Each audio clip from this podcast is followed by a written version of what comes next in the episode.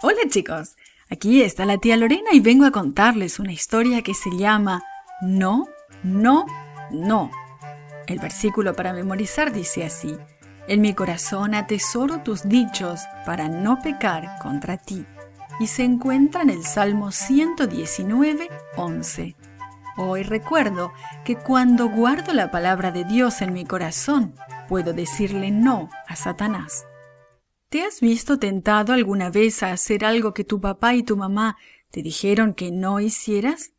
¿Te has visto tentado a hacer algo que tú sabes bien que es malo? Satanás también tentó a Jesús, pero Jesús le dijo no a la tentación. ¿Cómo fue capaz Jesús de ser tan fuerte? Jesús acababa de ser bautizado por Juan. Ahora necesitaba estar a solas, deseaba orar y pensar acerca de lo que iba a hacer en esta tierra. Así que se fue al desierto. Durante cuarenta días no probó alimento. Oraba todo el día y todos los días. Cuando fue tiempo de terminar su ayuno, Satanás se le presentó de pronto. Esto no era nada raro, porque Satanás había estado creándole problemas a Jesús desde que era muy pequeño.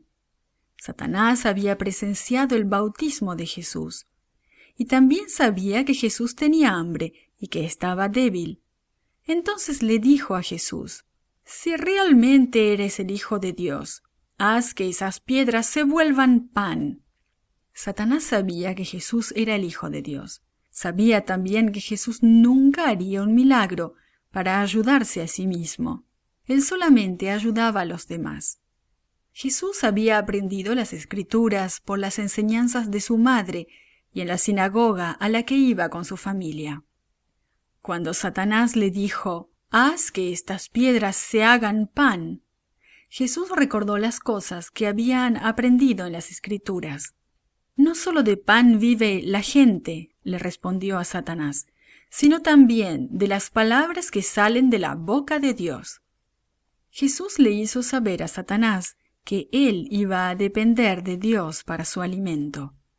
Entonces Satanás lo llevó al templo en Jerusalén. Satanás llevó a Jesús a una de las partes más altas del templo. Era probablemente el lugar donde los sacerdotes tocaban el cuerno para llamar a la gente a la adoración.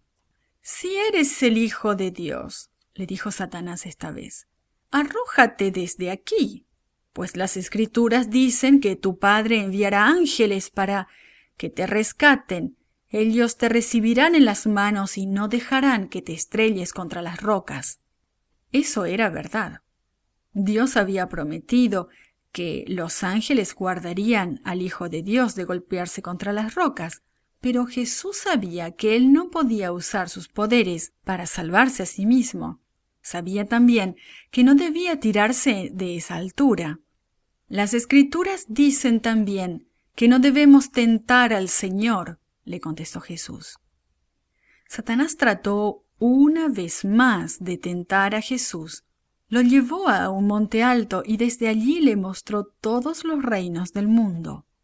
Inclínate ante mí y adórame, le ordenó a Jesús, y te daré todo esto.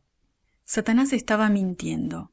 No le podía prometer el mundo a Jesús no le pertenecía. El mundo y todo lo que hay en él pertenece a Jesús. Satanás sabía que si Jesús se inclinaba ante él, no podría salvar al mundo. Toda la gente se perdería para siempre. Aléjate de mí, Satanás, le ordenó Jesús.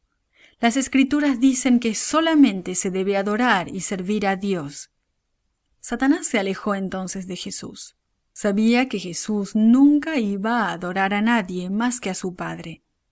Después de que Satanás se alejó, vinieron ángeles a estar con Jesús. Los ángeles lo confortaron y le trajeron agua y alimento. ¿Cómo pudo Jesús resistir las tentaciones de Satanás? Él leía las escrituras y meditaba en ellas. Iba también a la sinagoga cada semana. Participaba en los servicios de adoración, y oraba también. Tú puedes levar una de sus oraciones registrada en Juan el capítulo 17. Su adoración a Dios le daba fuerzas a Jesús. Eso mismo puede hacer la adoración por ti.